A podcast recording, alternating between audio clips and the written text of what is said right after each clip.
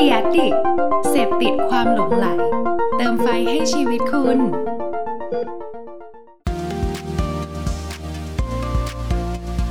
Addict Talk ชวนเพื่อนมาเล่า เมาส์มอยแบบเจาะลึก สวัสดีครับ ขอต้อนรับเข้าสู่ Addict Talk นะครับ รายการไลฟ์ของ Addict นะฮะที่เราเนี่ยจะเชิญชวนนะครับเพื่อนๆ พี่ๆ นะครับ ที่อยู่เบื้องหลังความคิดสร้างสรรค์เจ๋งๆต่างๆนะฮะมาพูดคุยกันนะครับแบบสบายๆนะครับประมาณ 1 ชั่วโมงเต็มๆเลยนะฮะบางวันก็อาจจะเลทบ้างนะครับก็ต้องลองติดตามมันดูนะครับว่ามีใครที่เราเรียนเชิญกันมาบ้างนะครับเพราะว่าจริงๆแล้วเนี่ยเราก็เรียนเชิญค่อนข้างหลากหลายเลยนะฮะมีเรียนเชิญทางพี่ๆฝั่งของเอเจนซี่นะครับรวมถึงวันนี้ด้วยนะฮะหลายคนน่าจะกำลังติดตามวันนี้เลยนะครับแล้วก็เราก็มีเรียนเชิญ content creator นะฮะรวมถึงช่วงนี้ครับเราได้ร่วมมือกับทางแคสข่าวนะฮะในการจัดเป็น Exclusive Talk with Podcaster ด้วยนะครับยังไงก็สามารถติดตามกันได้เรื่อยๆฮะเพราะว่าตอนนี้ต้องบอกเลยว่าแขกรับเชิญของเรานะครับก็มีหลายคนที่น่าสนใจนะครับกำลังรอคิวให้เพื่อนๆเนี่ยได้สามารถมาพูดคุยกันสดๆแบบเต็มที่เลย นะครับ วันนี้ครับน่าจะเป็นอีกหนึ่งวันนะฮะที่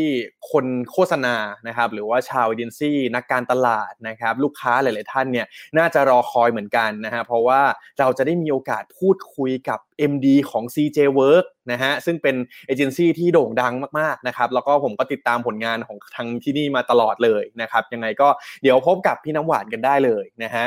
ระหว่างที่รอเพื่อนๆ อีกสักครู่หนึ่งนะครับผมขอประชาสัมพันธ์นิดหนึ่งละกันนะฮะพอดีว่า มันมีอันนึงที่ช่วงเนี้ยเวลาผมไลฟ์ทุกวันเนี่ยผมจะย้ำตลอดเลยว่า อยากแนะนำจริงๆนะครับอยากให้เพื่อนๆเข้าไปรับชมกันนะครับคือตอนนี้ฮะงานคานไลออนนะครับถึงแม้ว่าปีนี้เนี่ยเขาจะยกเลิก นะครับเพราะว่าจากวิกฤตโควิดนั่นเองนะแต่ว่าตอนนี้เนี่ยเขามีการจัดงานอยู่ในรูปแบบออนไลน์ครับชื่อว่า Lions Live นะครับซึ่งเป็นการเปิดโอกาสที่พิเศษมากๆฮะโดยการที่เขาเนี่ยก็จะแบ่งปันนะครับมีหัวข้อมีวิทยากรเจ๋งๆจากทั่วทุกมุมโลกเนี่ยมาพูดคุยให้เราฟังกันนะครับผ่านช่องทางการไลฟ์นี่เองนะฮะซึ่งถ้าสมมติว่าเพื่อนๆเนี่ยงานเยอะนะครับผมเข้าใจนะครับคนเอเจนซี่เราทำงานกันดึกดื่นอยู่แล้วนะครับทุกคืนก่อนนอนครับลองเข้ามาดูแฮชแท็ก hashtag at addictx lion live กันได้นะฮะผมก็จะเลือกสรุปมาให้นะครับทางทีมงานเราก็จะปั่นยิกๆเลยนะครับ ทุกคืนเลยนะครับ ก็ติดตามกันได้นะครับโอเค ตอนนี้เพื่อนๆ น่าจะเริ่มทยอยกันเข้ามาพร้อมกันแล้วนะฮะ เอาเป็นว่าเราไปพบเจอกับแขกรับเชิญของเราในวันนี้กันเลยดีกว่านะครับ สวัสดีครับพี่นวานสวัสดีค่ะสวัสดีคุณเพิร์ดค่ะ แล้วก็สวัสดีทุกทุกท่านที่อยู่ในแฟนเพจของ a d d i c t นะคะ นี่สวยมากเลยนะครับ วันนี้พี่น้ำหวานนิดนึงนิดนึงก็ต้องทาปากแดงอะไรมั่งนะคะ จะได้จำจดจำกันได้ ได้ฮะคิดว่าเดี๋ยววันนี้เนี่ยคงมีแฟนๆแล้วก็มี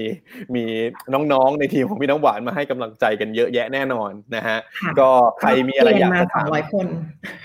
ใครมีอะไรอยากจะถามพี่น้ำหวานนะครับ ก็สามารถพิมพ์มาเข้ามาได้เลยนะครับ ที่ทางคอมเมนต์ของเรานะฮะแล้วก็เดี๋ยวระหว่างที่เราพูดคุยกันตลอดชั่วโมงนี้เนี่ยเดี๋ยวเราก็จะมีการแวะตอบคาถามกันได้เรื่อยๆเลยด้วย นะครับ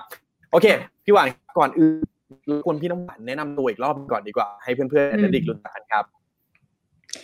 ก็จริง ๆ ก็ชื่อจริงเลยนะคะ ก็คือถ้าเห็นตามข่าว PR ทั้งหลายอะก็จะชื่อคุณชวนา แต่ว่าถ้าน้องๆ หรือว่าเพื่อนๆเอเจนซี่หรือว่าลูกค้าอย่างเงี้ยค่ะ ก็จะรู้จักกันในมุมของพี่น้ำหวานนะคะ ซึ่งจริง ๆ ก็เป็น MD นะคะ Managing Director ของ CJ Work นะคะ ก็ประมาณนี้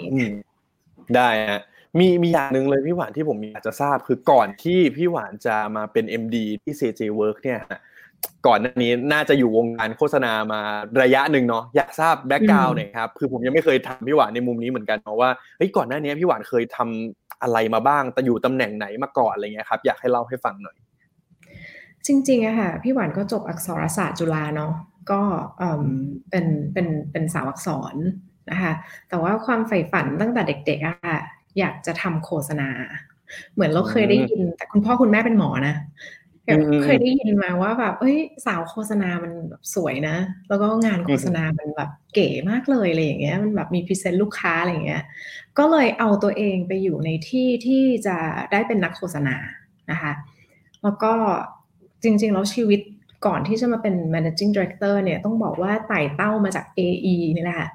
AE ในในโฆษณาคือมันคือ account executive นะคะก็คือเป็น client service นะดูแลลูกค้านะคะมาตลอดนะคะจนวันหนึ่งก็คิดว่า เอ๊ะ หรือเราเหมาะจะเป็น planner อืมอืมอืมอืมอืมมันเหมือนแบบ เอ๊ะ หรือเราทำหรือเราทำแผนได้ หรือเราวางกลยุทธ์ได้ หรือเราเข้าใจตลาดวะนะคะก็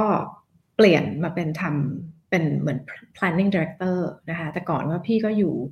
อยู่มาแคนอืมเราไม่แน่ใจว่าน้องๆเคยได้ยินหรือเปล่า ก็อยู่มาแคนนะคะก็ก็เป็น planner มานะคะ จนวันหนึ่งก็ได้รับโอกาสนะคะก็มาดูแล CJ Work นี่แหละค่ะ ได้รับโอกาสพี่ๆเขาให้โอกาสมาเป็น general manager เนาะก็ทำหน้าที่ดูแลเอเจนซี่ไปนะคะจนวันหนึ่งเราก็เติบโต แล้วก็สะสม experience เนาะก็เลยก็เลยเป็น managing director เท่าที่เห็น แต่จริงๆก็คือพี่ก็มาจากเหมือนเขาเรียกว่าอะไรนะ เป็นเด็กสาวทั่วไปเนาะที่ต้องไต่เต้าขึ้นมา ที่ไม่ใช่เกิดมาคนเราจะโตเป็น MD ได้เลย เราก็ต้องค่อยๆไต่เต้าเรียนรู้ขึ้นมานั่นแหละค่ะ ก็จนตอนเนี้ยออยู่ในวงการโฆษณาประมาณไม่อยากบอกเลยอะเดี๋ยวจะรู้อายุเออน่าจะประมาณแบบสิบสิบสี่สิบห้าปีแล้วนะเออเยอะแล้วเพิ่นอืมค่ะ ผมว่าน่าสนใจนะ เพราะว่าจริง ๆ แล้วผมเชื่อว่าผู้ชมผู้ฟังหลายคนเนี่ยน่าจะคิดอยู่เหมือนกันว่าเฮ้ยการที่คนที่จะขึ้นมาเป็น MD ได้เนี่ยเขาเขาเติบโตมาจากทางไหน ซึ่งอย่างพอพี่หวานเล่าให้ฟังอะครับจะทำให้เห็นเลยว่าจริง ๆ แล้วเนี่ยคนเราสมมติเริ่มในฝั่ง client service วันหนึ่งเราอาจจะชิฟไปทำอีกฟังก์ชันหนึ่งก็ได้เหมือนกันนะฮะดังนั้นทุกคนนะครับเราสามารถ มีเหมือนหนทางที่เราสามารถเติบโตได้นะครับ ลองหาดูแล้วกันว่าเราชอบอะไรเราถนัดในมุมไหน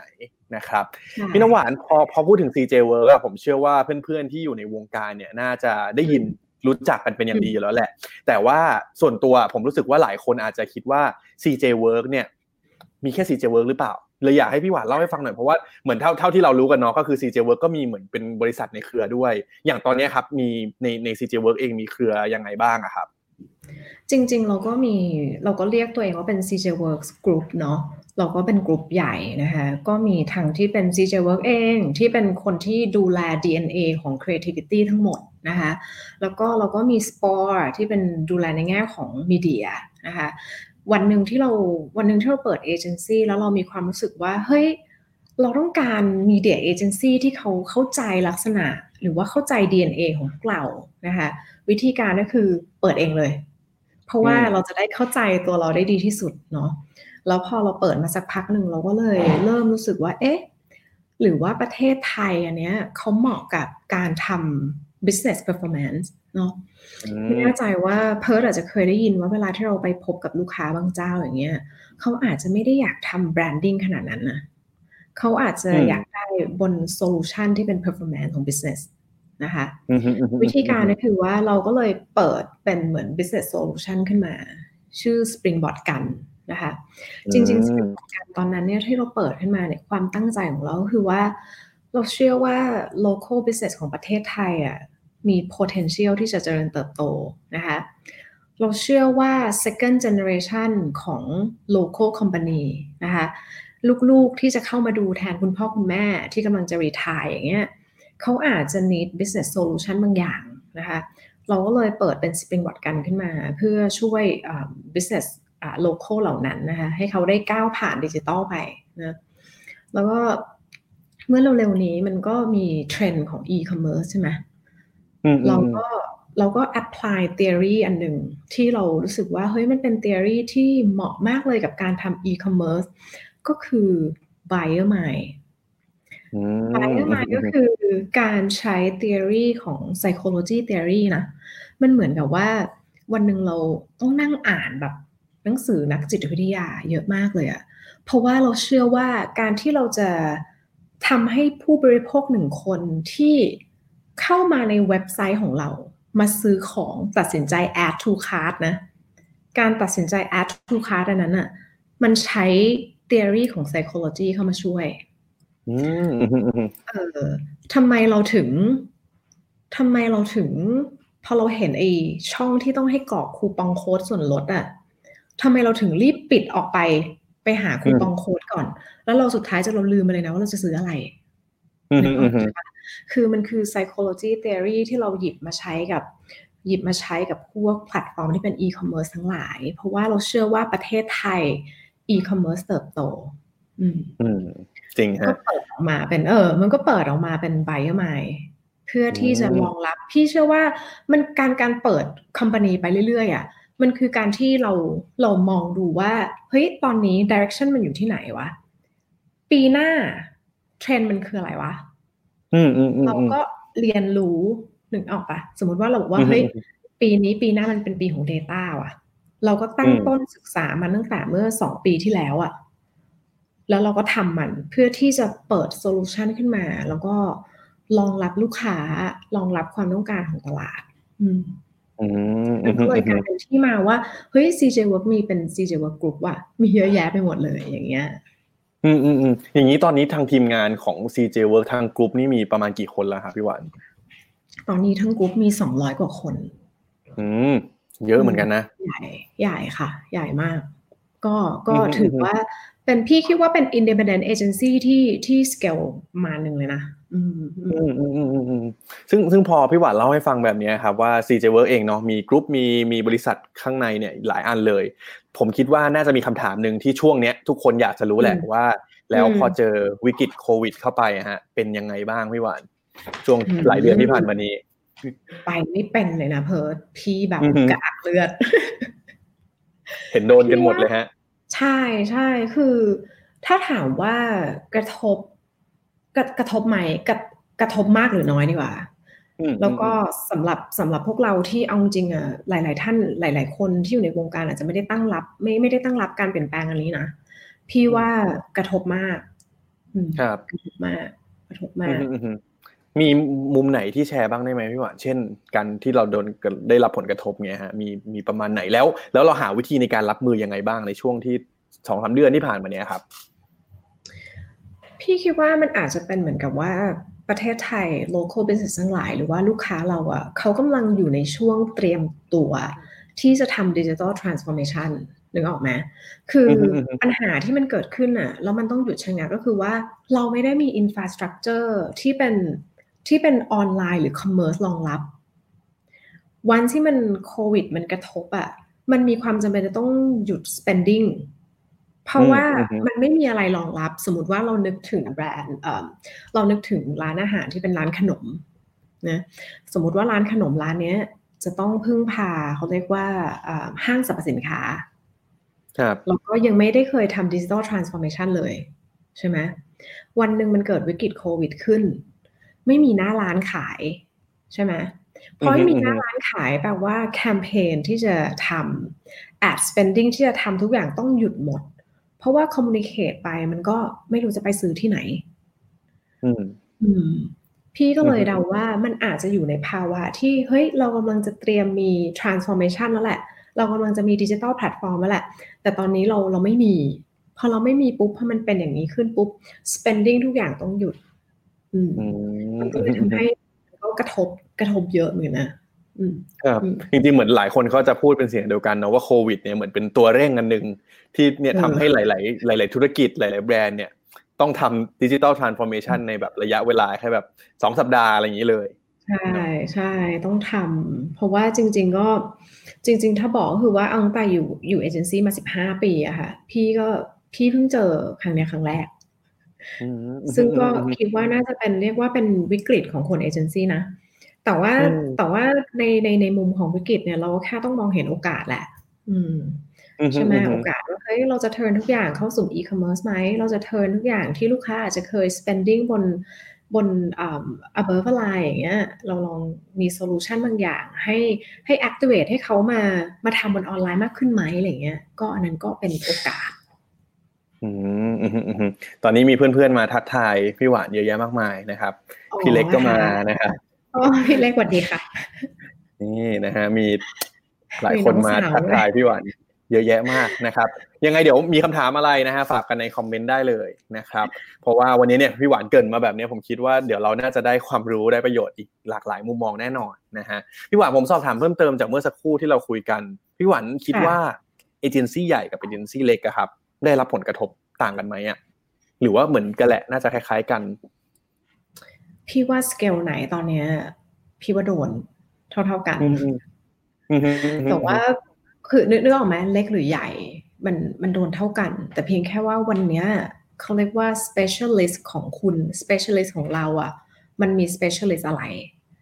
บางเจ้าที่เขาเป็น specialist ทางด้านอีเวนต์อะพี่มีเพื่อนที่ทำอีเวนต์ โทรมาบอกว่าเฮ้ยเราปิดรับเลยสามเดือน เราไม่ทำอะไรเลยเพราะว่าพอ specialist ทางด้านอีเวนต์แล้วมันไม่มีทางไปอะเพิร์ดใช่ปะคือไม่มีทางไป เออ หรือมีเพื่อนที่ทำเป็นทำ production house ใช่ไหมห้ามถ่ายหนังกับต่างจังหวัดจ้านอน แล้วก็เลี้ยงแมวอะไรเงี้ย พี่คิดว่าทุกคนโดนหมด อืม แต่เพียงแค่ว่า การโดนมากหรือน้อยอะมันคือมันขึ้นอยู่กับว่าเมนสตรีมของ business ของเราอะมันคืออะไร พี่อาจจะโชคดี เออพี่อาจจะโชคดีนิดนึงที่เมนสตรีมส่วนใหญ่มันเป็นออนไลน์ใช่ปะเพราะฉะนั้นก็จุดที่โดนไปมันก็อาจจะเป็นแบบมี activation นิดหน่อยอะไรเงี้ย เอ้ยถ่ายหนังไม่ได้ว่ะรอก่อนอะไรเงี้ย อืม แต่พี่คิดว่าทุกคนก็กระอักและปวนประมาณหนึ่งเท่า ๆกันค่ะ อืมอืมอืม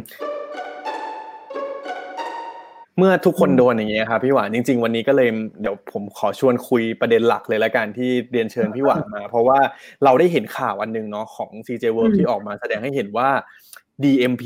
อ่าหลายคนเนี่ยถ้าผู้ชมผู้ฟังอาจจะเริ่มงงแล้ว DMP คืออะไรนะครับ เหมือนทาง CJ Work ตอนนั้นได้ออกมาเหมือนมีแสดงให้เห็นเนาะว่าเฮ้ย DMP อะมันสามารถช่วยทำให้หลาย ๆ ธุรกิจเนี่ยเติบโตได้ในช่วงที่ถึงแม้ว่าจะได้รับวิกฤต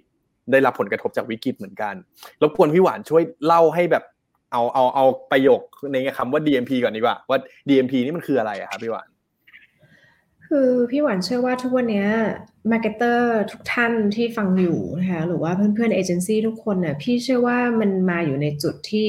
ทุกคน search Google มาหมดแล้วแหละ ว่า DMP มันคือ Data Management Platform ใช่ไหมทุกคนได้ยินkeyword เหล่านี้มาจากหลาย ๆ meeting ทุกคนได้ยิน keyword เหล่านี้มาจากห้องประชุมอะ หรือว่าอ่านหนังสือนะแต่ว่าเอาจริงแล้วอะสิ่งที่พี่สนใจแล้วก็เอาเป็นว่าพี่ obsess แล้วกันพี่ก็ obsess ใน DMP นิดนึง เพราะว่ามันคือ data management platform ซึ่งเมื่อไหร่ก็ตามที่เราหยิบมาใช้กับงานโฆษณาหรืองาน creativity อะค่ะ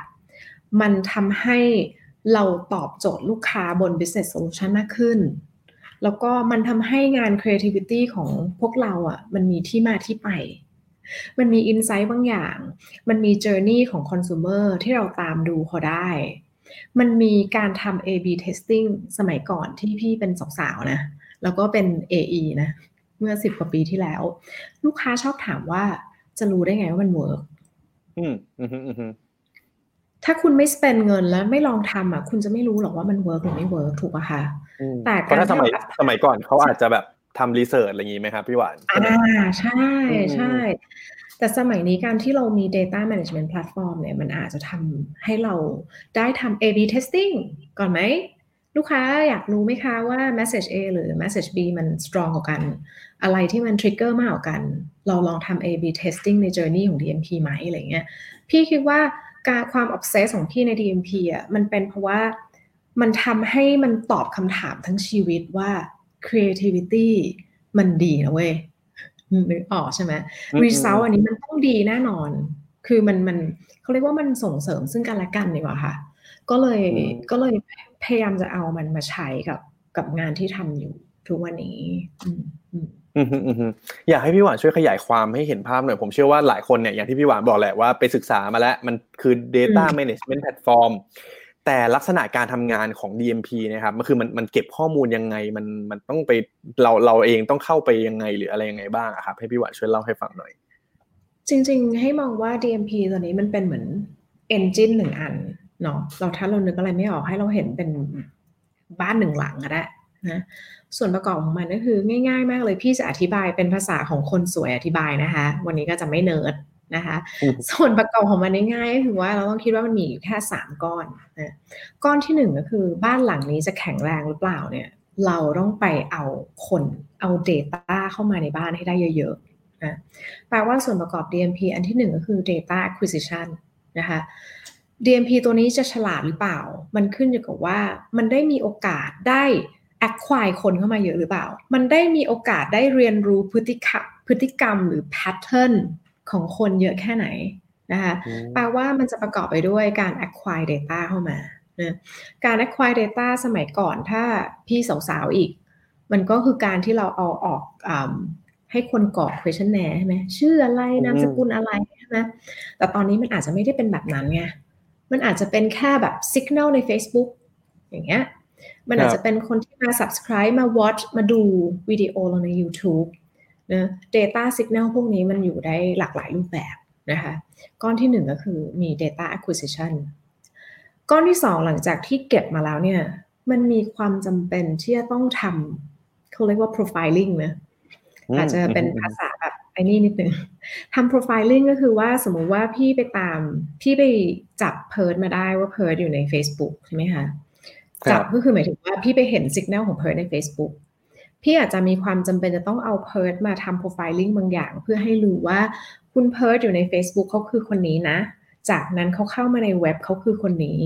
จากนั้นเขาอยู่ใน Twitter เขาคือคนนี้นะ เพราะว่าเรา need การ unify ให้มันเป็นหนึ่ง profiling ไม่กระจัดกระจายจากนั้นพอเรา unify คุณเพิร์ดแล้วเราก็ต้องเรียนรู้คุณเพิร์ดสิ ว่าคุณเพิร์ดเขาชอบใส่เสื้อสีดำนะ ทุกวันพฤหัสอะเขาทำงานหนักมากเลย เขาอาจจะนี้ดอกไม้สีแดงเพื่อให้กำลังใจเขา นั่นคือการเรียนรู้คนนะจากการที่เราทำ profiling คนนะแล้วก็สุดท้ายแล้วอะก็คือ data activation data activation ก็คือการที่เราออก communication ผ่าน channel ต่างๆ ไปหาคุณเพิร์ด ยกตัวอย่างถ้าเรารู้ว่าคุณเพิร์ดชอบดอกไม้สีแดง และคุณเพิร์ดชอบเล่น Facebook ในทุกวันพฤหัสพี่ก็อาจจะยื่นดอกไม้สีแดงให้ในวันพฤหัสในช่อง Facebook ที่คุณเพิร์ดอยู่อะไรอย่างเงี้ย ซึ่งถ้าเราถ้าเราเอาเรื่องราวเหล่านี้มันเล่าเป็นสิ่งที่มันไม่เนิร์ดและไม่ใช่ Data มันก็คือการสร้าง relationship กับคุณเพิร์ดนั่นเอง อืมอืมอืมเพราะว่าเหมือนเหมือนเข้าใจผมจริง ๆ เนาะว่า เอ๊ะ ผมเป็นคนยังไงเป็นแบบไหนมีความต้องการยังไงมีพฤติกรรมยังไง แล้วก็เหมือนหา solution หาอะไรที่มันตอบโจทย์ความต้องการผมจริง ๆ แล้วผมก็จะรู้สึกดีว่าเฮ้ยแบรนด์นี้เขารู้ได้ยังไงนะ ว่าเราแบบฉันเล่น Facebook วันนี้ฉันชอบดอกไม้สีนี้อะไรอย่างนี้ใช่ไหมฮะใช่มันเหมือนกับถ้าเกิดเพิร์ดเข้ามาดูรถยนต์สีน้ำเงินในเว็บไซต์ของพี่อะพี่ก็ควรที่จะ ให้เพิร์ดเห็นรถยนต์สีน้ำเงินรุ่นนี้ใน Facebook ของเพิร์ดใน YouTube ที่เพิร์ดเห็นอะไรเงี้ยมันควรจะเป็นการที่เราเรียนรู้แล้วก็สร้าง relationship เพื่อที่จะทำให้ relevancy หรือความเกี่ยวข้องสัมพันธ์น่ะมันสูงที่สุดเท่าที่จะเป็นไปได้ จริง ๆ พอฟังพี่หวานเล่าอย่างเงี้ยดูมันเหมือนเป็นเรื่องง่ายเนาะดูเป็นเรื่องที่เบสิกมากๆเลยเนาะว่าแบบเฮ้ยเก็บข้อมูลมาทำความเข้าใจหาวิธีการหายังไงตอบโจทย์ แต่ว่าจริง ๆ แล้วมันมันซับซ้อนใช่ไหมครับพี่หวานถ้าถ้าเบื้องหลังตอนทำงานจริงๆอะฮะคือจริง ๆ ตัวแพลตฟอร์มตัวเนี้ย พี่คิดว่ามันก็จะมีเอนจินบางอย่างที่ที่ถูกสร้างขึ้นมาให้มันซับซ้อนแหละ แต่ว่าพอเราเป็นมนุษย์ที่ต้องใช้มันอะเราต้องห้ามซับซ้อน เหมือนเราก็จะต้องมีโจทย์ให้ชัดเจนหรืออะไรอย่างนี้ป่ะฮะใช่ก็คือปกติแล้วอะสมมติว่าสมมติว่าเวลาที่เราไปเล่าให้ลูกค้าฟังว่าเฮ้ยใช้ DMP เถอะมันดีนะ คือก่อนอื่นโจทย์แรกก่อนเลยสำหรับนัก communication ของเราก็คือว่าเราจะอธิบายให้ลูกค้าฟังได้ยังไงวะว่ามันคืออะไร เพราะว่าจริงๆแล้วมันคือการมโนนะเพิร์ดมันเหมือนแบบ engine นั้นฉันก็ไม่เห็นโปรแกรมนั้นมันก็ไม่อยู่ไหนอะไรเงี้ย อืม ก็เลยเล่าเป็นวิธีการสร้าง relationship กับแฟนดีกว่า จะได้จะได้เข้าใจ อืมอืมอืมพี่หวานพอดีมี comment พี่ท่านหนึ่งพิมพ์มาว่า social listening เลยอยากรู้เหมือนกันว่า DMP กับ social listening เนี่ยครับ มันเป็นเครื่องมือที่มันต่างกันไหมครับพี่หวานจริง ๆ social listening เนี่ยมันเป็นเหมือน data crawl มัน crawl อ่า keyword ทั้งหลายที่เราอยากฟังในโลกออนไลน์ สิ่งที่ social listening ให้เรานะก็คือเขาก็จะให้ sentiment หรือว่าเขาจะให้ negative positive ของ word ต่างๆ ใช่ไหมคะ ที่เราอยากรู้ สมมติว่าเราเป็นแบรนด์รถยนต์แบรนด์หนึ่ง เราอาจจะอยากทำ social listening เพื่อให้รู้ว่ามีคนเกลียดเราไหม มีคนชอบเราไหม วันนี้ไอ้พวก negative feedback มันอยู่ตรงพันทิปเรื่องอะไรวะนะคะ อันนั้นคือ social listening แต่ว่า social listening มันไม่มี identifier เอาไว้ identify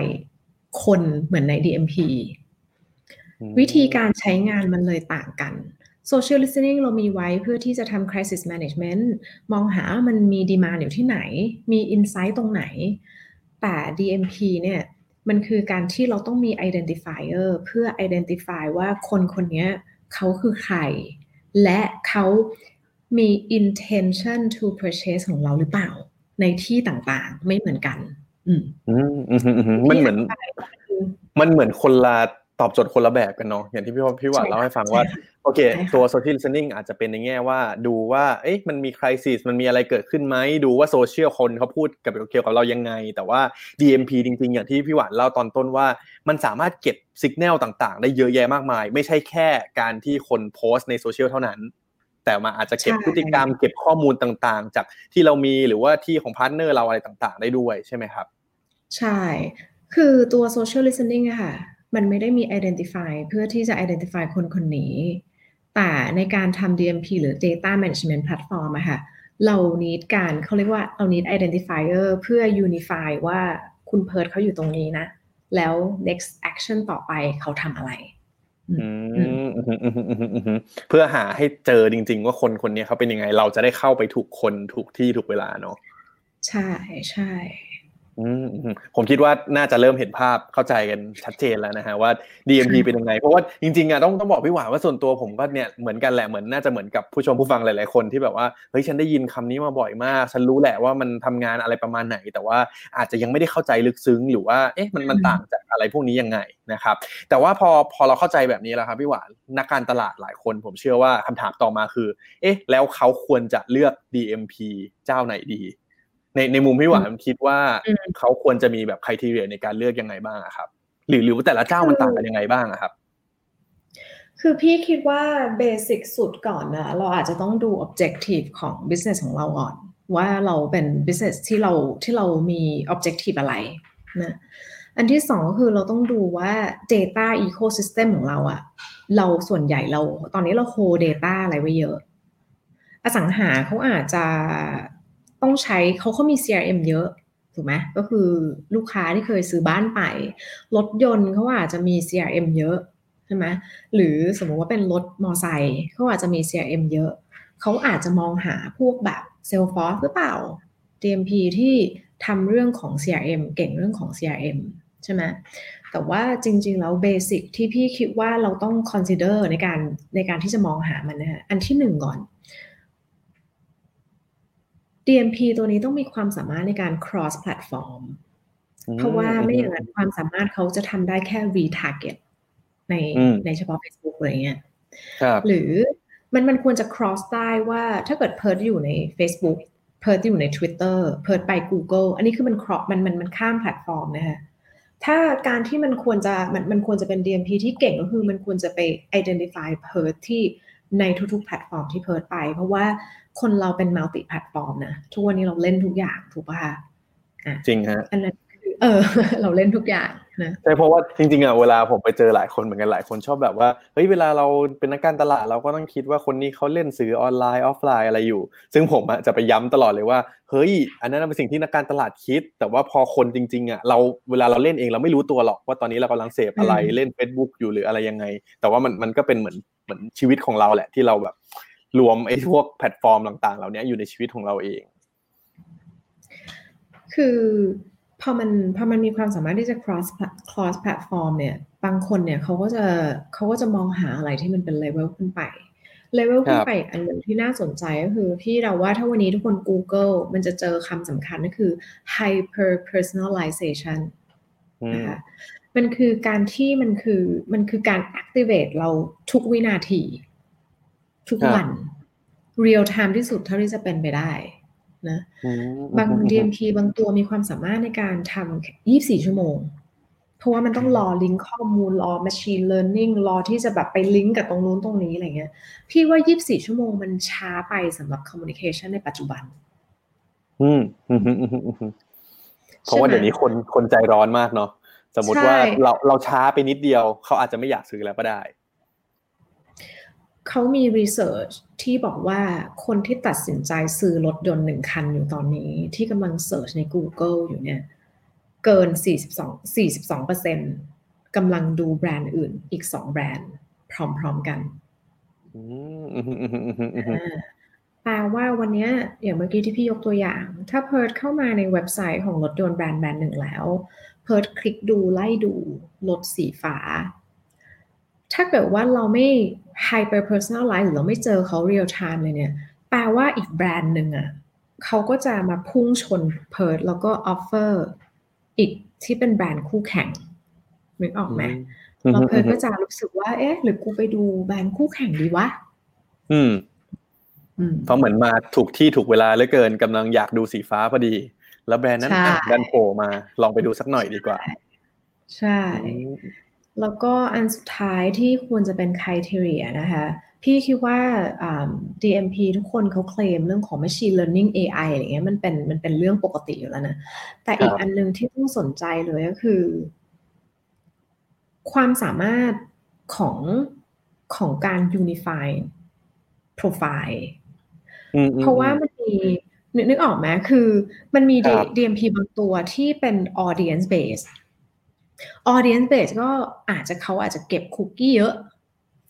อืมอืมคำว่าอืมคุกกี้ก็จะคุ้นเคยเนาะแต่พอเมื่อไหร่ก็ตามที่เราตัดคือเวลาที่เราโปรไฟล์บนคุกกี้อย่างเดียวอะมันจะต้อง rely บนคุกกี้ที่คน ที่ที่ที่เครื่องมันจะจำคุกกี้ของเครื่องไว้เนาะแต่เมื่อไหร่ก็ตามที่เราเคลียร์แล้วเราตัดมันออกไปอะไอ้เส้นที่เราเคยสร้างเอาไว้อะมันก็หายไปหมดอืมแปลว่าเราจะต้องดูว่ามันมีความสามารถในการทำ profiling และมัน unify data ได้แค่ไหนอะค่ะอืมอืมอืมอืมซึ่งแต่ละเจ้าก็จะแตกต่างกันไป ใช่แต่ละเจ้าก็แตกต่างกันบางของบางเจ้าที่เขาเป็น media base มาเนี่ย เขาจะเก่งในเรื่องของ audience ที่เป็นคุกกี้ เพราะว่า media base ก็คือต้องไป acquire เว็บไซต์ต่างๆ เป็น partner เพราะเว็บไซต์ต่างๆ สมัยนี้ก็จะเก็บคุกกี้ใช่ปะครับอ่า แต่จริงๆ แล้วสิ่งที่มันลึกสุดใจลงไปของ DMP ก็คือ ความสามารถในการ unify data ว่าวันที่เราเจอคุณเพิร์ดแล้วในแพลตฟอร์มต่างๆ คุณเพิร์ดคนนี้คือใครกันแน่ อืมอืมอืมอืมอืมอืมอืมแบบนี้ครับพี่หวานพอพอพี่หวานพูดถึงคุกกี้ หรือว่าการ unify data unify คนคนหนึ่งขึ้นมาอย่างเงี้ยครับ มันน่าจะมีคำถามของนักการตลาดรวมถึงคนเอเจนซี่หลายคนเหมือนกันว่าเนี่ยช่วงตอนแรกเนี่ยเราก็เตรียมรับมือกันแล้วแหละมันมี APDPA เข้ามาเนาะเรื่อง data อืม privacy ต่าง ๆ แบบนี้ครับพี่หวานแล้ว DMP มันมันได้รับผลหรือว่ามันมันจะมีขั้นตอนการทำงานยุ่งยากมากขึ้นไหมอะครับ ในมุมของพี่หวานคิดว่าไงอะครับ พี่หวานคิดว่าตัว DMP ที่เราจะใช้เนี่ยมันต้อง apply บนกฎหมายนะ ซึ่งกฎหมายที่แรงที่สุดก็คือกฎหมายของยุโรปนะอืมเราต้องดูก่อนว่าไอ้กฎหมายตัวเนี้ยมันมันคือ DMP ตัวเนี้ยมัน apply ที่ที่ของยุโรปหรือเปล่าอย่างเช่นของตัวที่พี่เลือกเนี่ยก็คือพี่จะ make sure เลยว่ามันเป็นกฎหมายสูงสุดแล้วมันคือกฎที่สูงสุดแล้วของ global standard นะครับอันนั้นอันที่หนึ่งบนตัว DMP อีกอันหนึงที่สำคัญก็คือว่าพอเรามี DMP เสร็จปุ๊บอะ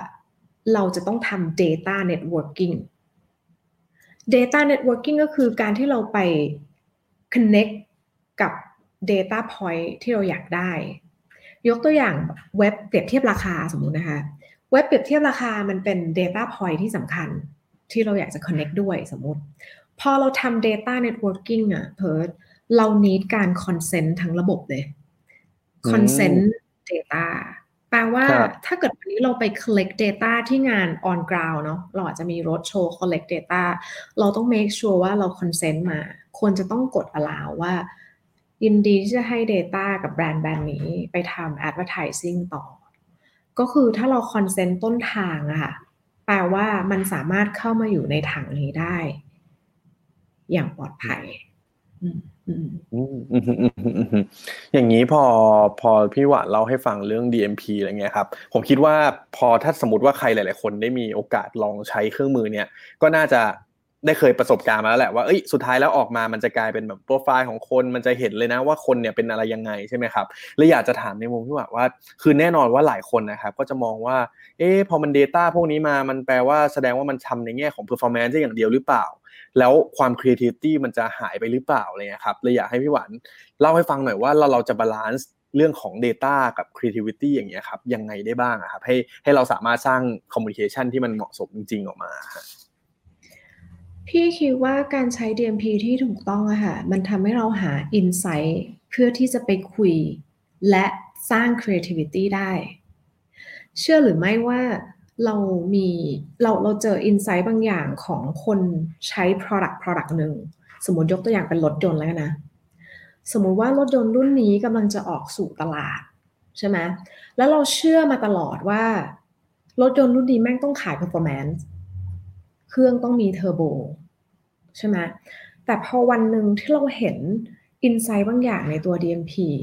ณนะวันที่เราไป collect data หรือว่าไปทำ data networking กับ สปอร์ตเราดันเห็น insight บางอย่างว่าจริง ๆ แล้วคนที่สนใจบนรถยนต์คันนี้เขาสนใจบนประตูที่เป็นประตูที่ห้าเว้ยหรือเขาสนใจประตูของการใส่จักรยานเข้าไป แล้วก็มีอยู่เยอะแปลว่าการที่ใช้ DMP อย่างถูกต้องอะ มันจะทำให้เราเห็น opportunity ของการทำโฆษณาแบบมากมายเลยเพิร์ด ครีเอทีฟอาจจะคิดมาจากการที่เราเห็น insight แบบนี้ทำ communication ออกมาได้นะ หรือเมื่อไหร่ก็ตามที่เรา connect DMP กับ call center หรือเรา connect DMP กับ after เขาเรียกว่าเป็น service เนาะเป็น call center ที่ดูแลเรื่อง service เราอาจจะเห็นว่าจริง ๆ แล้วเรา need การทำแคมเปญบน service ไปด้วยเว้ย ไม่ใช่แค่ขาย product อย่างเดียว คือพี่คิดว่าวิธีการคือต้องห้ามคิดว่า DMP มันคือ machine ที่แม่งเนิร์ดต้องห้ามคิดแบบนี้ แต่ต้องคิดว่ามันคือเครื่องมือที่ทำยังไงให้ creativity ของเราเนี่ย มันผลิตงานที่ดีขึ้น มันให้ insight บางอย่างกับ marketer ที่เก่งขึ้นอืมอันนี้คือที่พยายามที่มองมาตลอดนะฮะแล้วก็พยายามบอกทีมใช่ไหมฮะ เพราะว่าผมผมเชื่อว่า หลาย ๆ เอเจนซี่เป็นแน่นอนว่าแบบพอฉันเป็นครีเอทีฟโอ้ยพวก Data อะไรนี้มันมันเป็นเรื่องของเนิร์ดหรือเปล่า ฉันแบบอยากคุยกับคนหา insight คนอะไรมากกว่า แต่ว่าเนี่ยพอพี่พี่หวานเล่าให้ฟังค่อนข้างชัดเจนเนาะว่าจริง ๆ แล้วมันมันสำคัญสำหรับวงการ creativity วงการโฆษณามาก ๆ ที่ถ้าสมมติว่าจากเดิมคุณต้องการหา insight คุณอาจจะมีวิธีการ research ต่าง ๆ แต่ถ้าคุณรู้จักเครื่องมือ DMP เนี้ยเราใช้เป็นอะมันช่วยของคุณได้มากกว่าเดิมเยอะมาก ๆ เลย ใช่ไหมฮะ ใช่ ใช่ ให้มองว่ามันเป็นส่วนหนึ่งของงานเรา อย่าไปมองว่ามันเป็นมนุษย์ประหลาด อืมอืมอืมอืมได้ฮะพี่หวานจริง ๆ คือในช่วงหลาย ๆ เดือนที่ผ่านมาเนี่ยครับ คิดว่าหลายคนก็น่าจะพูดกันเกี่ยวกับคำหนึ่งว่า next normal นะเลยอยากจะรู้ในมุมมองพี่หวานเหมือนกันว่าคิดว่า next normal ในมุมของการสื่อสารหรือว่าเนี่ยครับเห็นเห็นชัดแล้วแหละว่า DMP มันมันมีบทบาทเกี่ยวกับวงการนี้แน่นอน แล้ว next normal อะไรบ้างครับที่มันจะเกิดขึ้นแล้วนักการตลาดหรือนักโฆษณาอย่างพวกเราเนี่ยควรจะให้ความสำคัญแล้วก็ utilize นี่แหละ data เอามาใช้กับสิ่งเหล่านี้ได้ มีมีมุมไหนอยากแชร์ไหมฮะพี่คิดว่าอยากให้เพื่อนพ้องของเราวงการเอเจนซี่ทั้งหลายนะคะเปลี่ยนหัววิธีการคิด ว่ามันคือ solution oriented หมายถึงว่า world after covid อะมันไม่มีวันเหมือนเดิมเลยแล้วแหละที่เราเห็นนะคะ คือมันไม่มีวันเหมือนเดิมฉันใดนะ วิธีการคิดของพวกเราก็ต้องก็ต้องก็ต้องเปลี่ยนไปด้วยนะคะสมัยก่อนเราอาจจะสนใจบนยอดวิวแบบร้อยล้านวิวใช่ไหมแต่จนวันหนึ่งเราคิดว่าเอ๊ะยอดวิวพวกนั้นมันก็ไม่ได้นำพา business เรานี่หว่าเนาะ พี่ก็เลยเห็นสิ่งต่างๆ ที่ที่เปลี่ยนเลยก็คือวันที่เราเอเจนซี่เราไปเจอลูกค้า วันนี้เขาถามหา solution ครับซึ่ง solution พวกนั้นน่ะมันเป็น solution ที่ไม่ได้แปลกประหลาดนะ เพราะว่ามันเป็น solution ที่หนึ่งก็คือเฮ้ยคุณมี contactless solution ไหมเออ contactless ก็เลยเปิดดู เฮ้ย contactless จริง ๆ แล้วมันคือคำที่มันสามารถ apply ได้กับทุกๆ industry เลยนะ รถยนต์ contactless ยังไงใช่ไหมคะ financial payment contactless ยังไงใช่ไหมคะ even ร้านอาหาร contactless ยังไงนะ จริงๆแล้วพวกนี้มันคือ solution oriented ที่ related to context ของ new normal นะคะ ลูกค้าถามหา contactless ลูกค้าถามหา seamless experience แต่ก่อนเนี่ยไม่ได้ให้ความสำคัญกับมันมาก มันเป็นศัพท์ที่คลีเช่นะ เวลาที่ไปพูดไหนเราเป็นเป็น seamless experience มันเฉยนิดหนึ่ง เมื่อก่อนเลยไม่ค่อยให้ความสำคัญเท่าไหร่ แต่ว่าวันนี้มันต้องกลับมาย้อนดูว่า เฮ้ย ในในในลูกค้าที่เราถืออยู่อะเราจะมอบให้เขามี seamless experience solution กับตลาดหรือกับลูกค้าของเขาอีกทีได้ยังไงนะคะก็ มันเป็นคำที่แบบมันเหมือนแบบเฮ้ยแต่ก่อนเราเอาจริงนะเพิร์ดแต่ก่อนเราฟังแล้วเราก็รู้สึกแบบเออคำพวกนี้มันก็เท่ดีนะ สวยดี แต่พอวันหนึ่งเราเจอจริง ๆอะแล้วก็ลูกค้าจะแปลกมากช่วงนี้เป็นช่วงที่ชอบให้พี่ไป present เรื่อง new normal บนแบบบน industry เขาอะเหมือนแบบพี่ต้องทำแทนไปอะแบบอ่า automotive new normal เป็นไง อย่างเงี้ย restaurant new normal เป็นยังไง ก็เหมือนเราเองก็ต้องแบบขยันขึ้น กลับไปเล่าให้เขาฟังมากขึ้นว่าเฮ้ยโลกนี้เขาเปลี่ยนไปนะเมืองจีนเขาทำยังไงเกาหลียังไงอะไรเงี้ย คือมันเหมือนมันดูเป็นเขาเรียกว่า national agenda เบิร์ดครับอย่างเงี้ยพอพอฟังได้ฟังพี่หวานเล่าทั้งในส่วนของ DMP ได้เห็นแล้วว่าเอ๊ะจริง ๆ แล้วตอนนี้การสร้าง seamless solution หรือว่าเนี่ย contactless อะไรต่างๆเนี่ยมันเป็นสิ่งที่สำคัญมากๆสำหรับนักการตลาดหรือว่าคนในวงการโฆษณาเนาะอย่างเงี้ยครับเลยอยากจะรู้ว่าถ้าสมมติว่าโอเค ผมอาจจะเป็นคนที่ทำงานอยู่ในวงการนี้แล้วกัน ตกลงฉันควรจะต้องมีทักษะอะไรยังไงบ้าง ที่จะสามารถเอาชีวิตดูอยู่รอดได้ต่อไปในโลกใบนี้ที่ตอนนี้เนี่ยดูแบบดุเดือดเหมือนกันในเรื่อง Data เรื่องต่างๆพี่หวายคิดว่าควรจะต้องมีทักษะอะไรบ้างครับ พี่คิดว่าก่อนอื่นคือ เราต้องเป็นคนที่ไม่หยุดพัฒนา พี่ไม่รู้ว่ามันเรียกว่าทักษะปะนะเพิร์ดแล้วช่วงที่โควิดอะมันทำให้พี่รู้ว่าเฮ้ยจริง ๆ แล้วเราเรานักโฆษณานักการตลาดอะเราต้องเป็นคนวิ่งสู้ฟัดเว้ยวิ่งสู้ฟัดในเชิงของแบบเฮ้ยมีอะไรใหม่ตรงนี้ ไหนลองเสนอ solution ลูกค้าดิเฮ้ยจริง ๆ แล้วเขาทำคอนเสิร์ตไม่ได้นะ แต่เราทำตรงนี้กันดีไหม จริง ๆ แล้วงาน press conference ทั้งหมดที่ไม่เกิดขึ้นเลย มันมาทำผ่านซูมได้นี่หว่าอะไรเงี้ย เพิร์ดนึกออกไหมคือมันเหมือนแบบจากวันหนึ่งที่เราเป็นคนที่เราอาจจะไม่ได้ multiเราเป็นคน multitasking อยู่แล้วนะ by the way ก็คือคนเอเจนซี่เขา multitask แต่ว่าวันหนึ่งมันเหมือนแบบ เราต้อง up level อะ up level ไปให้เป็น multitasking มากขึ้นไปอีก ให้เป็นคนที่มองเห็นอะไร พี่พี่ช่วงที่ผ่านมานะก็คือพี่จะเป็นคนที่อ่านอะไรปุ๊บอะพี่จะพลิกแพลงเป็นเป็น solution หมดเลย แล้วก็ขายลูกค้าหมดเลย เพราะว่าพี่รู้สึกว่าเฮ้ย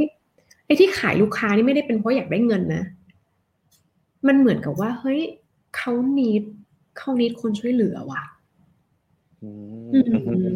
เขา need คนช่วยเหลือ แล้วก็เขากำลังตกอยู่ในภาวะยากลำบากว่ะ เราเราดิ รับหน้าที่เป็นเอเจนซี่เราต้องเราต้องหา solution ไปให้เขาดิ เราต้องช่วยเขาให้มันผ่านไปดิ พี่คุยกับคนเยอะมากเพิร์ดคุยกับคนเยอะมากช่วงที่ผ่านมา เพราะว่าเพื่อนที่ทำร้านอาหารก็มาหา เพื่อนที่ทำอของที่ขายคนจีนก็มาหา มันทำให้เรารู้ว่าคือทักษะที่มัน evolve ตัวเราขึ้นไปอีกก็คือ เราหยิบจับทุกอย่าง อืม แล้วก็พัฒนาออกมาเป็น solution ที่ make sense ให้หมด นั่นคือ basic ของนักโฆษณาและนักโฆษณาที่ดีนะฮะอืมอืมซึ่งผมเห็นอย่าง CJ Work นี่เรียกได้ว่าทักษะนี้เต็มเปี่ยมนะฮะจากที่พี่หวานเล่าให้ฟังอยู่แล้วว่าอุ๊ยมี solution อันนี้มีการแบบแตกบริษัทอันนี้ออก service ต่างๆ เพิ่มมาขึ้นเรื่อยๆเนาะก็คือ การที่เราต้องสังเกตนี่แหละว่าความต้องการในตลาดปัญหาที่ลูกค้ามีเนี่ย มันมีอะไรเพิ่มขึ้นไหมนะฮะแล้วก็อย่างที่พี่หวานบอกว่าลองดูลองคิดดูว่าเราจะพลิกแพลงสิ่งนี้ให้มันเป็น solution ยังไง เพราะว่าด้วยความที่เราเป็นเอเจนซี่เราคือคนที่ต้องช่วยลูกค้าในการแก้ปัญหาอยู่แล้วนะฮะดังนั้นผู้ชมผู้ฟังนะครับที่เป็นเอเจนซี่นะครับลองกลับมาทบทวนตัวเองดูนะฮะว่าเฮ้ยทักษะนี้เราเรามีหรือยังนะครับถ้ายังไม่มีก็ต้องพยายามฝึกฝนนะฮะแล้วก็เพิ่มพูนส่วนนี้มากขึ้นนะครับ มีอันนึงพี่หวานพอเมื่อสักครู่เนี่ยตอนตอนต้นเนี่ยอย่างที่ผมพูดว่าช่วงเนี้ยมันเป็นช่วงของงานคานสไลออนซึ่งปกติแล้วเนี่ยณปีนี้เนี่ยปกติโหผมเนี่ยตั้งหน้าตั้งตารอ เพราะว่าปีที่แล้วผมเพิ่งเคยไปครั้งแรก แล้วก็ปีนี้วางแผนเลยฮะว่า จะต้องไปเหยียบงานนี้จะต้องไปติดตามงานประกวดโฆษณาในครั้งนี้เทศกาลความคิดสร้างสรรค์ในครั้งนี้ให้ได้ แต่ปรากฏว่าเขายกเลิกฮะแต่เลยอยากจะถามในมุมของพี่หวานหน่อย เพราะว่าส่วนตัวเราเองเราเห็น CJ Work ได้รับรางวัลอะไรต่างๆ มาเยอะแยะมากมายเลยฮะมันก็เลยมีข้อสงสัยของหลายๆคนนะฮะแล้วก็เป็นเป็นสิ่งที่ครีเอทีฟหรือว่าหลาย ๆตำแหน่งเนี่ยเขาก็อาจจะถกเถียงกันเนาะว่าตอนเนี้ยความสำคัญของรางวัลเหล่านี้ครับมันมันยังมีอยู่ไหม พี่พี่พี่น้ำหวานคิดว่ายังไงบ้างครับ มันมันจำเป็นสำหรับเอเจนซี่อยู่ไหมหรือว่ายังไงครับ คือก็ต้องตอบแบบ respect creative ทุกคนนะเพราะว่าสำหรับพี่หวานพี่หวานคิดว่า งานหนึ่งงานที่ร้อนออกมา แล้วมีคนตามดู แล้วก็มีคนให้ความสำคัญอะ อันนั้นคือรางวัลของ creative อยู่แล้วนะเวลาที่เขาเข้าไปเห็นงาน แล้วเขามีคนคอมเมนต์ในบ็อกซ์ว่าเฮ้ย โฆษณานี้มันดีจังเลยว่าแม่งคิดได้ไงวะอะไรเงี้ย อันนั้นพี่คิดว่ามันเป็นรางวัลในใจของเขา แต่ว่าพอวันที่มันมี award show มา recognize มา badge มา stamp ว่างานนี้ creativity มันดีเยี่ยมเลย คุณเลยได้กลางปีใช่ไหมพี่ก็คิดว่าถ้าพี่เป็นเอาสวมหัวตัวเองเป็น creative แล้วก็วันนี้คือ DNA ของตัวเองคือ creative พี่คิดว่า award show สำคัญ แล้วก็ แล้วเราพี่ก็คิดว่าก็ในในในที่ CJ Work เองเราก็เราก็พยายามที่จะผลักดันให้ creative ทุกคนไปทำเพราะว่าอันที่หนึ่งก็คือมันคือการการันตี มันคือการสแตมว่าคุณแบบเป็น the best creativity นะใช่ไหมแต่พอช่วงนี้เผอเป็นช่วงที่เราก็ไม่ได้จะมีอวอร์ดโชว์ทุกอย่างมันก็ไม่ไม่มีแล้วเนาะใช่ไหมใช่ฮะเงาเงาเลยปีนี้ ใช่ใช่ตัวพี่ก็เลย เปลี่ยนไปถึงว่าความคิดของพี่ก็เปลี่ยน พี่ก็บอกลูกค้าหรือว่าบอกทุกๆคนว่า จริง ๆ แล้วอะอวอร์ดตอนเนี้ยที่สำคัญที่สุดเลยอะมันเป็น award ที่วันหนึ่งลูกค้าเดินมาจับมือคุณ แล้วลูกค้าบอกว่าเฮ้ยขอบคุณมากเลยอะที่ช่วยเราคิดอันนี้เฮ้ยขอบคุณมากเลยอะที่ช่วยเราทำ solution อันนี้ หรือเขาเดินมาขอบคุณแล้วเขาบอกว่าเนี่ยขอบคุณมากเลยอะช่วยที่เราช่วยแบบทำแบบโปรแกรม collection point ในไลน์อะไรเงี้ยคือสำหรับพี่บริเวณเนี้ยที่ที่เราเป็น solution จริง ๆ แล้วก็เรานำพาลูกค้าให้ผ่านวิกฤตพวกนี้ไปอะสำหรับพี่อันนี้ก็เป็น award นะ แล้วก็มันเป็น award ที่ที่ซึ้งกินใจด้วยนะ เพราะว่ามันเป็น real เขาเรียกว่า life solution ใช่ปะก็เลยในใน ของความเงียบเหงาของ award show ช่วงนี้ในมุมของความที่แบบเออ Cannes เขาก็ไม่มีอะไรเงี้ย พี่อยากจะให้ทุกๆคนลองเปลี่ยนมุมมองแบบนี้ อืมอืมอืมอืมผมว่าน่าสนใจ เพราะว่าหลายคนเนาะก็จะคิดว่าแบบ ฉันต้องคว้า award ที่เป็นแบบรางวัลนู่นนี่ต่างๆ มาให้ได้ แต่ว่าพอพี่หวานเล่าให้ฟังแบบเนี้ย ก็ได้เห็นอีกมุมหนึ่งว่าจริงๆ award ที่แท้จริงอะ ถ้าสมมุติว่าคุณช่วยลูกค้าให้ขายของได้ ให้มันตอบโจทย์ตามที่เขาต้องการอะ มันก็เป็นเหมือนรางวัลอย่างหนึ่งเหมือนกันนะฮะใช่ค่ะใช่ค่ะตอนนี้น่าจะมาเป็นช่วงท้ายๆแล้วนะครับ ถ้าสมมติว่าเพื่อนๆมี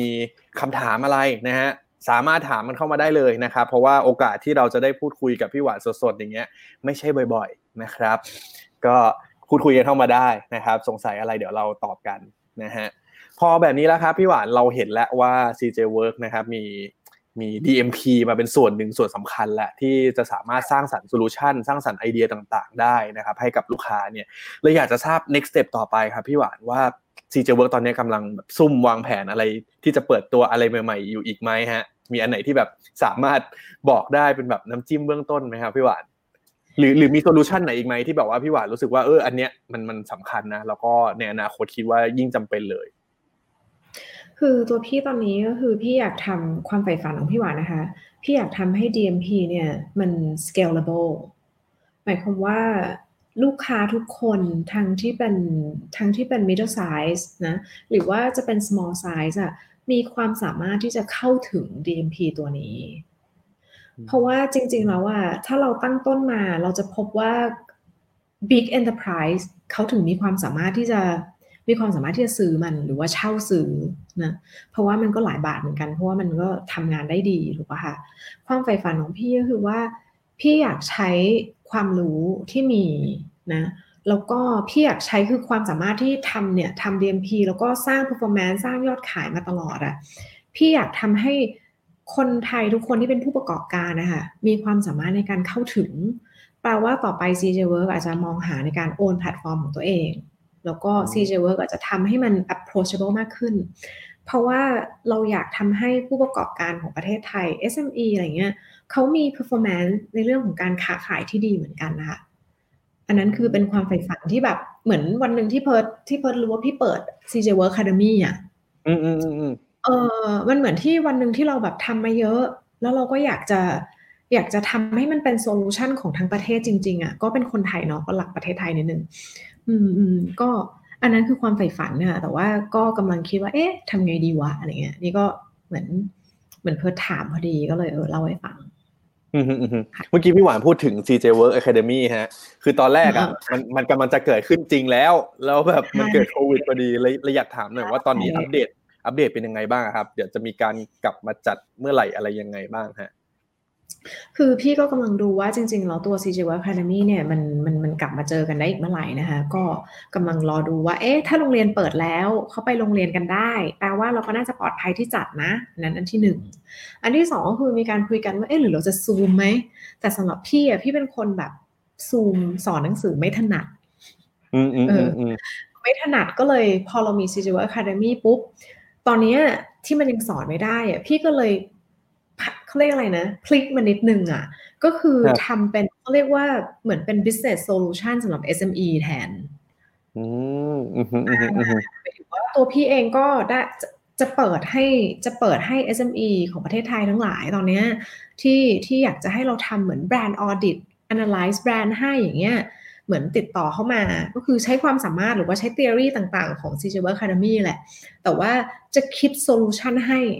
เหมือนแบบเพิร์ดมีปัญหาเรื่องการค้าส่งออกกล้วยไม้อย่างสมมติตอนนี้อย่างเงี้ยจากที่เคยส่งไปตลาดจีนได้เป็นพันล้าน ตอนนี้เพิร์ดต้องขายกล้วยไม้ในตลาดไทยอะไรเงี้ยสมมตินะเพิร์ดก็ติดต่อเข้ามาใช่ไหมพี่ก็จะทำ analyze business ให้ภายในเวลา24ชั่วโมงนะแล้วพี่ก็บอกกลับไป เหมือนเป็น fortune teller แต่มีเป็นวิทยาศาสตร์นะอืมอืมอืมแสดงแสดงว่าตอนนี้ลูกค้าของทาง CJ Work ก็ มี SME อะไรเข้ามาเหมือนกันใช่ไหมเพราะเหมือนเหมือนมี solution ที่ตอบโจทย์หลายกลุ่มมากยิ่งขึ้นแล้วด้วย ใช่ค่ะใช่ค่ะ ก็พยายามจะอย่างที่บอกค่ะ เราเชื่อว่า เราเชื่อว่า เราเราเชื่อว่าประเทศมันจะมันจะดีขึ้นได้อะแปลว่ามันต้องมีการจับจ่ายใช้สอยในประเทศนึกออกไหมไม่ใช่รอนักท่องเที่ยวมาอย่างเดียวแปลว่าความสามารถที่จะจับจ่ายใช้สอยในประเทศได้ เราต้อง drive communication ของ local business ในประเทศไทย เราต้องช่วยให้เขามีความสามารถในการขายของคนไทยต้องรู้จักก่อนทำไมวันนี้เราต้องพึ่งต่างชาติอย่างเดียวอะไรเงี้ยก็มีความพยายามในการจะทำหลายอย่างก็เลย ก็เลยเนี่ย เลยทำหลายอย่าง อืมอืมอืมมีอันนึงนอกเรื่องพี่หวาน คือเนี่ยพอพี่หวานเล่าว่าทำหลายอย่างอย่างเงี้ยครับและอยากจะรู้เหมือนกันว่าในวันวันหนึ่งของการเป็น MD เนี่ยพี่หวานจัดการเวลาชีวิตตัวเองยังไงอะ เพราะว่าส่วนตัวผมเลย ผมก็แบบพอมีน้องในทีมแล้ว แค่เนี่ยสี่ห้าคนก็วุ่นแล้วนะผมพี่หวานต้องดูตั้งสองร้อยคนอะไรเงี้ยฮะมีคำแนะนำไหมครับว่าควรจะยังไง คือคือผมเห็นอันนึงก็ที่พี่หวานทำก็คือออกกำลังกายช่วงเช้าใช่ไหมเออค่ะ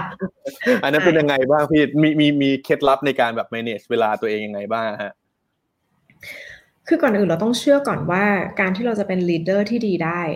เราต้องแข็งแรงกว่าคนอื่น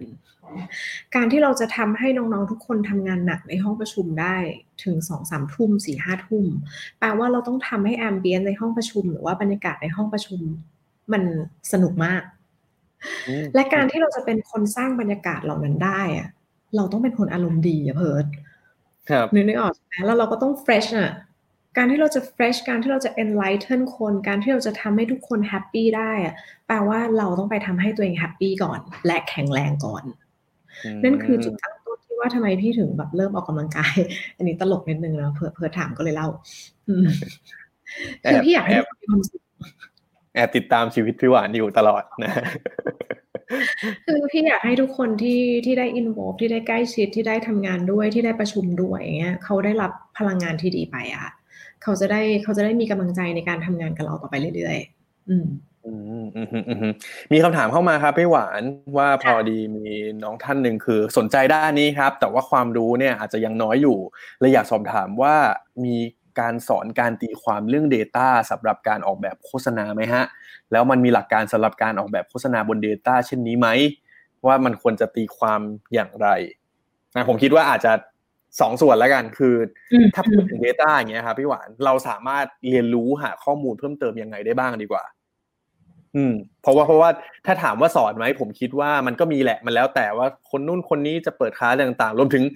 CJ Work Academy ด้วยนะฮะแต่ว่าเอาเป็นคนทั่วไปแล้วกันในทุกๆวันนี้ เราสามารถเรียนรู้เกี่ยวกับ Data เพิ่มเติมยังไงได้บ้างครับ คือก่อนอื่นน่ะ เราต้องเชื่อในกฎแห่งแรงดึงดูดนะเคยได้ยินไหมถ้าเราอยากเป็นอะไร เราก็เอาตัวเข้าไปใกล้ ๆ สิ่งเหล่านั้น นะอันนี้ก็เหมือนกันก็คือว่า ถ้าเราอยากเรียนรู้เรื่อง Data ถ้าเราอยากรู้จักมันมากขึ้น เราต้องเอาตัวเราไปใกล้มัน ใช่ไหม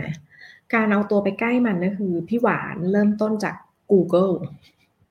อืมอืมอืมซื้อสื่อมาอ่านตามหา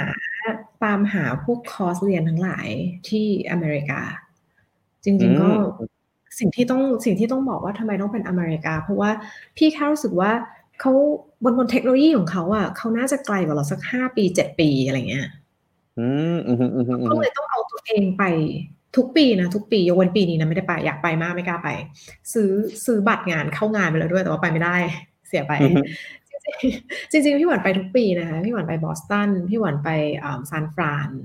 ไปงาน Data ทั้งหมด เพราะว่าพี่หวันเชื่อว่าวันหนึ่งที่เราเราเรียนอักษรศาสตร์นะเพิร์เราสวยเลยเราเราเรียนภาษา เออสาวอักษรสวยๆ นิดนึงนะ เราเป็นเอเจนซี่เราทำงาน creativity นะ แต่พอวันหนึ่งที่เราอยากจะเราอยากจะเรียนรู้เรื่อง Data เราต้องใช้พลังงานเยอะกว่าคนอื่นเยอะ เพราะว่าอันที่หนึ่งคือเราตกเลข เราไม่ได้เก่งเลขมาก วิทยาศาสตร์เราข้ามไปเลยเราไม่เก่ง เพราะฉะนั้นเราต้องไปในที่ที่มันมีค่ะไปในที่ที่มีคนพูดถึง Data หาหนังสือที่มันที่มัน อ่านแล้วมันรู้สึก make sense นะ เอามาอ่าน แล้วเราก็มาแอพพลายค่ะ มาแอพพลายว่าเฮ้ย คือความสำคัญคือนอกจากคุณจะเรียนแล้วอะคุณต้อง apply ด้วยนะ เพราะว่าไม่งั้นมันไม่มีประโยชน์ เราต้องมา apply เข้ากับสิ่งที่เราชอบ สิ่งที่เรารัก แล้วเราก็ทำมันบ่อยๆค่ะซึ่งพี่หวานก็เป็นหนึ่งคนที่พิสูจน์ให้เห็นแล้วนะฮะว่าจากสาวอักษรนะครับ แต่ว่าเชี่ยวชาญในเรื่อง Data ได้เหมือนกัน นะครับซึ่งผมคิดว่าเนี่ยสำหรับคุณอิสระนะฮะขอโทษที่ถ้าอ่านผิดนะครับแค่เข้ามาฟังในไลฟ์นี้นะฮะถือว่าเป็นสเต็ปแรกที่ดีมากๆแล้วนะครับคงได้เรียนรู้อะไรหลายอย่างจากพี่หวานเลยนะครับอืมน่าจะเป็นช่วงสุดท้ายแล้วครับพี่หวานเราคุยกันแป๊บๆเนี่ยฮะชั่วโมงเดียวแล้วเนาะก็ชั่วโมงหนึ่งไม่ใช่ชั่วโมงเดียวชั่วเอ่อเลยอยากทราบอันหนึ่งครับพี่หวานว่า แล้วตอนนี้ถ้าสมมติว่าเป็นคำแนะนำแล้วกันสำหรับนักการตลาด ที่จะพี่หวานอยากจะทิ้งท้ายให้นักการตลาดเพื่อนๆ คนที่อยู่ในวงการหรือลูกค้าเนี่ยหลายคนว่าต่อไปเนี่ยถ้าคุณต้องการจะทำคอมมูนิเคชันทำโฆษณาทำการสื่อสารให้มันประสบความสำเร็จเนี่ยควรจะทำยังไง อืม คือพี่คิดว่าเราต้องเอา เราเราเราต้องเอาคำว่าเขาเรียกว่าอะไรอะพวกเทคโนโลยีเทอม เราต้องเอาอะไรที่พอเราไปอ่านมาแล้วเราเจอเรารู้สึกว่าแม่งว้าวอะเอาออกไปก่อนเลยนะ เพราะว่านักการตลาดหรือว่าลูกลูกน้องลูกน้องของพี่เขาจะมีคำ keyword ที่เขาจำมา DMP เช่นอะไรบ้างฮะ DMP CDP อะไรพวกเนี้ย คือเขาจะจำมาว่าอ๋อเฮ้ยเคยได้ยินมาเว้ยจำมาเวลาพูดก็จะเหมือนแบบเหมือนแข่งกันพูดศัพท์ยากอืมอืมอืมไหมใครพูดศัพท์ยากกว่าคนนั้นชนะอะไรเงี้ย จริง ๆ แล้วเราเราต้องลืมมันไปก่อน แล้วเราต้องให้นึกถึงหัวใจของมันจริง ๆ ว่าเราเป็นใคร เราทำงานอะไร เทคโนโลยีที่มีหยิบจับตัวที่มัน relevant กับเรา relevant แปลว่า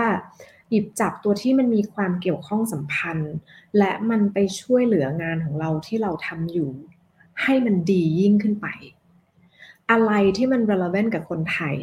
Big Data อะไรที่พูดกันมาทั้งหมดอะถ้าเราไม่หยิบจับแล้วเราไม่ย่อยมาเป็นเรื่องที่มัน relate กับคนไทย มันไม่มีประโยชน์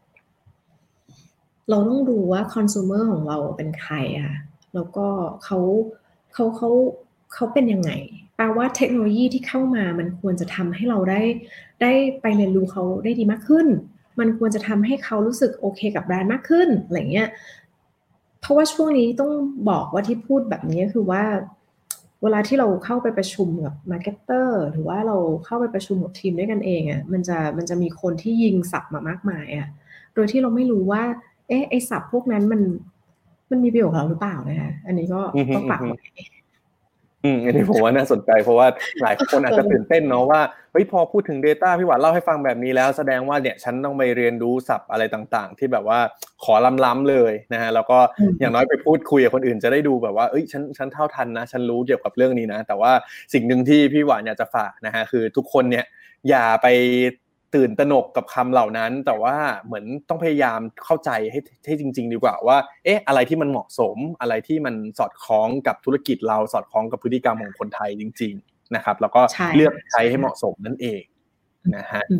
มีคำถามจากทางบ้านใหม่คำถามหนึ่งครับ ก็คืออยากให้พี่หวานช่วยแนะนำหนังสือเกี่ยวกับ Data ให้หน่อยฮะพอมีเล่มไหนที่นึกออกไหมครับพี่หวานอืมเอาไงดีอะ ในระหว่างที่พี่หวานนึกว่าเป็นคนไม่อ่านหนังสือเฮ้ยพี่หวานเป็นเหมือนผมเลย ผมว่าเป็นคนที่ถ้าสมมติว่าใครถามว่าแบบ เอ๊มีหนังสืออะไรมาแนะนํำไหมอะผมจะไม่ค่อยมีเหมือนกันเพราะผมเป็นคนตามอ่านในแบบเว็บไซต์ หรือว่าบทความในโซเชียลเนี่ยค่อนข้างเยอะคือก่อนอื่นนะถ้าพี่ตอบแบบนี้ไปภาพลักษณ์ของพี่จะไม่ดีปะวะก็คือพี่เนี่ยไม่ทันแล้วพี่หวานคือพี่หวานเป็นคนไม่ค่อยไม่ไม่ได้ซื้อหนังสือเป็นเล่มๆมาอ่านนะคะ พี่หวานคิดว่าจุดใหญ่ใจความของของโลกนี้ที่มันเร็วมาก แล้วก็คอนเทนต์มันมันมันไปไวมากเลยพี่หวานใช้วิธีการ Google เอาแล้วพี่หวานก็ subscribe พวกพวกพวกเว็บบางอย่างที่พี่หวานอยากรู้ ครับแบบ tech source ไหมอะไรเงี้ย หรือว่าเป็นแบบพวกแบบ ad advertising ที่เป็นเรื่องของแบบเทคโนโลยีอะไรเงี้ย เออพี่ก็จะ subscribe ไว้ เมื่อไหร่ก็ตามที่เขายิงอีเมลมา พี่หวังก็จะเป็นคนเลือกอ่าน เลือกด้วยนะ เลือกด้วยไม่อ่านทั้งหมดด้วยเพราะขี้เกียจเลือกอ่านแล้วก็ใช้วิธีการเขียนเอาว่าว่าเราอ่านแล้วเรารู้สึกว่าเราอยากจะให้ไอ้ data ในหัวของเราจริงๆแล้วมันเป็นยังไงอืมสิ่งสำคัญไม่ได้แปลว่าเราอ่านมากหรือเปล่า แต่สิ่งสำคัญมันคือการที่เรามา apply ในหัวเราอะแล้วเราเขียนเป็น diagram ของเราขึ้นมา อันนั้นสำคัญกว่า ก็เลยไม่มีหนังสือค่ะแย่จังผมว่าผมว่า เป็นอีกมุมมองหนึ่งพี่หวานเพราะว่าหลายคนอาจจะคิดว่าเราเรียนรู้ได้จากการอ่านหนังสือเท่านั้น แต่ว่าจริงๆแล้วเนี่ยมันมันเนี่ยอย่างที่เคสของพี่หวานรวมถึงผมเองด้วยอย่างที่ผมบอกว่าผมก็เป็นคนอ่านหนังสือน้อยมากนะฮะแต่ว่าจะติดตามจากเว็บไซต์ ส่วนใหญ่จะเป็นเว็บเมืองนอกนี่แหละ หลายคนจะถามว่าเอ้ยรู้ได้ไงว่าโฆษณานี้มันมีอะไรมาลองไปหาข้อมูลดูนะฮะแล้วก็ของต่างประเทศอะเขาจะให้เรา subscribe เลยว่า ถ้าสมมติคุณอยากติดตามนี่เขาก็จะส่งมาเตือนเราต้องแบบเหมือนบังคับให้เราอ่านให้บังคับ เพราะว่าเราเสียตังค์ไปแล้วด้วยนะฮะมันก็จะเป็นอีกวิธีการหนึ่งด้วยนะครับ โอเค วันนี้ผมคิดว่ามีอันนึงนะคือแบบพวกแอปพลิเคชันนะคะที่เป็นแบบพวก get abstract อะไรพวกเนี้ยแอปแอปเนี้ยเขาก็จะไปอ่านหนังสือทั่วโลกมา แล้วเขาก็จะมาทำเป็น synopsis หรือว่าทำบทคัดย่อให้เราอ่าน เราก็ไปดาวน์โหลดแอปพลิเคชันนี้มาก็ได้ แล้วเราก็ค่อยกดเลือกอ่านแปลว่าเขาจะรวบยอดหนังสือทั้งเล่มมาให้อยู่ในประมาณหนึ่งหน้าอะไรเงี้ย แบบนี้ก็อาจจะทำให้ง่ายขึ้น อันนี้ก็พี่ก็พี่ก็ดาวน์โหลดมันมาใช้เองนะคะ เพราะว่าพี่คิดว่ามีประโยชน์เมื่อกี้ตอนที่พี่หวานพูดถึงคำยากๆอะฮะผมเลยมีอันนึงที่ ไม่แน่ใจพี่หวานเคยเห็นหรือเปล่า มันเป็นคอนเทนต์แกนใหม่ของแอดดิกนี่แหละ ขอแอบขายของนิดนึงพี่หวานขายเลยขายเลย เดี๋ยวแชร์ให้ดูครับ เราจะเรียกอันนี้ว่าเป็นพอดแคสต์ชื่อว่าโฆษณานุกรมอ่าเพราะว่าเนี่ยแหละครับ คือหลายคนเราเนี่ยอาจจะเนี่ยเคยได้ยินคำว่า DMP คืออะไรกันแน่นะ เพยก็จะมาเล่าให้ฟังครับ อยู่ในระยะเวลาแค่หนึ่งนาทีเนาะว่าเนี่ยคำ MCG หรือว่าอะไรต่างๆ ที่เป็นคำศัพท์ในวงการนี่แหละครับ ที่เราใช้กันแต่ว่าหลายคนอาจจะงงยิ่งน้องๆ มือใหม่เนี่ยยิ่งงงกันแน่นอนนะครับ ก็เลยมีการทำคอนเทนต์นี้ขึ้นมา ก็จริง ๆ ในมุมผมก็อยากจะแชร์ละกัน ถ้าเสริมจากพี่หวานก็คือ ช่องทางพอดแคสต์ก็เป็นช่องทางหนึ่งที่เราสามารถไปติดตามอะไรพวกนี้ด้วยก็ก็ได้เหมือนกัน จริงค่ะ จริงจริง ได้ฮะวันนี้คิดว่าประมาณนี้ครับพี่หวานเราได้เห็นเลยครับ ตั้งแต่ตอนแรกว่าชีวิตความเป็นมาของพี่หวานเนี่ยมาอยู่จุดนี้ได้อย่างไรนะครับ แล้วก็ได้รู้จักเกี่ยวกับ DMP ได้เห็นความสำคัญของ Data แล้วก็การหยิบจับนำมาใช้เพื่อสร้างสรรค์งาน creativity งานการสื่อสารต่างๆ แล้วด้วยนะฮะรวมถึงได้มีการพูดคุยเกี่ยวกับคำถามนู่นคำถามนี้อาจจะมีนอกเรื่องบ้างนะครับพี่หวานก็ขอบคุณมากๆเลยนะฮะสุดท้ายให้พี่หวานฝากหน่อยดีกว่าว่าถ้าสมมติว่าทางวันนี้สมมติมีลูกค้าหรือว่าแบรนด์ต่างๆเนี่ย ติดตามอยู่แล้วเฮ้ยอยากจะร่วมงานกับทาง CJ Work เนี่ยสามารถติดต่อยังไงได้บ้างครับ จริง ๆ ก็หลักๆ เลยค่ะ ช่องทางที่เราเพิ่งปรับแบรนดิ้งนะคะก็คือเป็นช่องทางของ Facebook นะคะสามารถเข้าไปติดตาม CJ Work ได้ใน Facebook เพราะว่าเอาจริงพี่หวานคิดว่ามันน่าจะ friendly ที่สุดแล้วนะคะเพราะว่าเราย่อยความรู้บางอย่างมาอยู่ใน Facebook ให้นะคะแล้วก็สำหรับบางบางท่านที่ดูอยู่ตอนนี้แล้วก็ need solution บางอย่าง แล้วก็อยากจะพูดคุยนะคะ หรืออยากจะ bounce ไอเดียกันเนี่ยยินดีเลยนะคะ มาหาได้เลยที่ออฟฟิศนะคะหวานแล้วก็พี่ๆครีเอทีฟนะคะแล้วก็ทุกๆคนที่อยู่ที่เนี่ยอยากช่วยเหลืออยาก bounce ไอเดียนะอยากจะทำให้ธุรกิจของทุกๆท่านในนี้ได้ได้ได้ไปต่ออย่างสง่างามนะคะเพราะฉะนั้นไม่ต้องกังวลว่าเฮ้ย CJ Work แพงเปล่าวะเขาจะชาร์จกูยังไงวะอะไรเงี้ย หวานขอแค่เราเจอกันทำความรู้จักกันเป็นเพื่อนกันนะคะ bounce ไอเดียกันหวานมีอะไรแชร์ พี่มีอะไรแชร์อะไรเงี้ย ก็จริง ๆก็คืออยาก อยากอยากฝากแบบนี้มากกว่านะคะก็คงไม่ได้ขายของหรือไม่ได้ขายตัวเองอะไรมากก็ไม่ไม่ไม่ได้จำเป็นขนาดนั้นนะ แต่ว่าอยากจะบอกว่าเราเราเราอยู่ในวงการมาประมาณ 15 ปีนะคะแล้วก็พี่ที่เป็นฟาวเดอร์เนี่ยเขาอยู่ในวงการโฆษณามาน่าจะ 30 ปีนะพี่ชายอะ่ะ แอบแอบเมาแอบเมาแอบเมาแอบเมาอายุเยอะนิดนึงอะไรเงี้ยประสบการณ์มากมายนะคะที่ที่เราน่าจะแชร์กันได้ วันนี้เราน่าที่จะมาทำความรู้จักแล้วก็แชร์กัน พี่คิดว่าอันนั้นคือดีที่สุดนะคะ ได้เลยฮะเหมือนที่ทางไอดัดิกเราก็แชร์กับพี่หวานแชร์กับ CJ Work กันมาอย่างต่อเนื่องนะครับดังนั้นเนี่ยถ้าเพื่อนๆนะครับอยากจะพูดคุยอยากจะได้คำแนะนำดีๆนะฮะก็สามารถติดต่อทีมงาน CJ Work ได้นะครับตาม Facebook นะฮะตอนนี้มีคอนเทนต์หลากหลายมากเลยนะครับแล้วก็ทางเว็บไซต์ก็ได้ นะครับโอเคครับพี่หวานวันนี้ขอบคุณมากๆนะฮะคิดว่าเดี๋ยวในโอกาสในอนาคตเนี่ยคงได้มีโอกาสเรียนเชิญพี่หวานมาพูดคุยกันอีกแน่นอนนะครับครั้งต่อไปอาจจะไปเจอกันตัวเป็นๆนะฮะอาจจะไปสัมภาษณ์ไปทำรูปแบบอื่นกันด้วยนะครับยังไงวันนี้ก็ขอบคุณพี่หวานมากๆนะครับที่มาแบ่งปันกันครับขอบคุณมากครับขอบคุณเพิร์ดมากค่ะ ขอบคุณทุกคนที่ตั้งใจฟังแล้วก็ขอบคุณในทุกๆคำถามนะคะขอบคุณครับ ก็วันนี้นะครับได้รับประโยชน์กันเต็มๆเลยนะฮะได้เข้าใจแล้วนะครับว่าโลกของ Data เนี่ยมันมีความสำคัญยังไงนะครับแล้วก็ได้รู้จักเครื่องมือ DMP กันอย่างชัดเจนมากๆเลยด้วยนะครับดังนั้นถ้าสมมุติว่าใครนะฮะที่สนใจข้อมูลต่างๆนะครับอย่างที่พี่น้ำหวานบอกสุดท้ายไว้เลยนะครับไม่ต้องคิดนะฮะว่าเฮ้ย CJ Work เนี่ยเขาจะอะไรยังไงนะครับ อยากเรียนรู้นะครับ ลองไปพูดคุยกับทางทีมงานดูได้นะครับแล้วก็วันนี้นะครับเราก็เป็นการไลฟ์วันนี้วันพุธนะฮะพรุ่งนี้มีอีกหนึ่งวันนะครับที่เราจะไลฟ์กัน แล้วก็เป็นวันที่ค่อนข้างพิเศษเหมือนกันนะครับเพราะว่าจะเป็นไลฟ์สุดท้ายของเดือนนี้ที่เราจะอยู่ในทีม environmental month นะฮะปีนี้เอ้ยเดือนนี้นะครับเราให้ความสำคัญกับเรื่องสิ่งแวดล้อมมากๆนะครับพรุ่งนี้ครับเราจะพบเจอกับ 3 เพจ Facebook นะครับที่เขาเนี่ยจริงจังกับเรื่องนี้มากๆนะครับได้แก่ Eco Life นะครับลุงซาเล้งกับขยะที่หายไปนะครับแล้วก็ Environment นะครับต้องบอกเลยว่ามีโอกาสน้อยครั้งมากๆนะครับที่ทั้ง 3 เพจนี้เนี่ยจะมารวมตัวกันพร้อม ๆ กัน แล้วก็มาพูดคุยกันแบบสดๆ ให้เราได้รับชมนะครับก็ยังไงก็ฝากติดตามกันได้นะครับวันนี้ขอบคุณทุกคนมากครับที่ติดตาม Addict Talk นะครับไว้เจอกันพรุ่งนี้ครับ สวัสดีครับ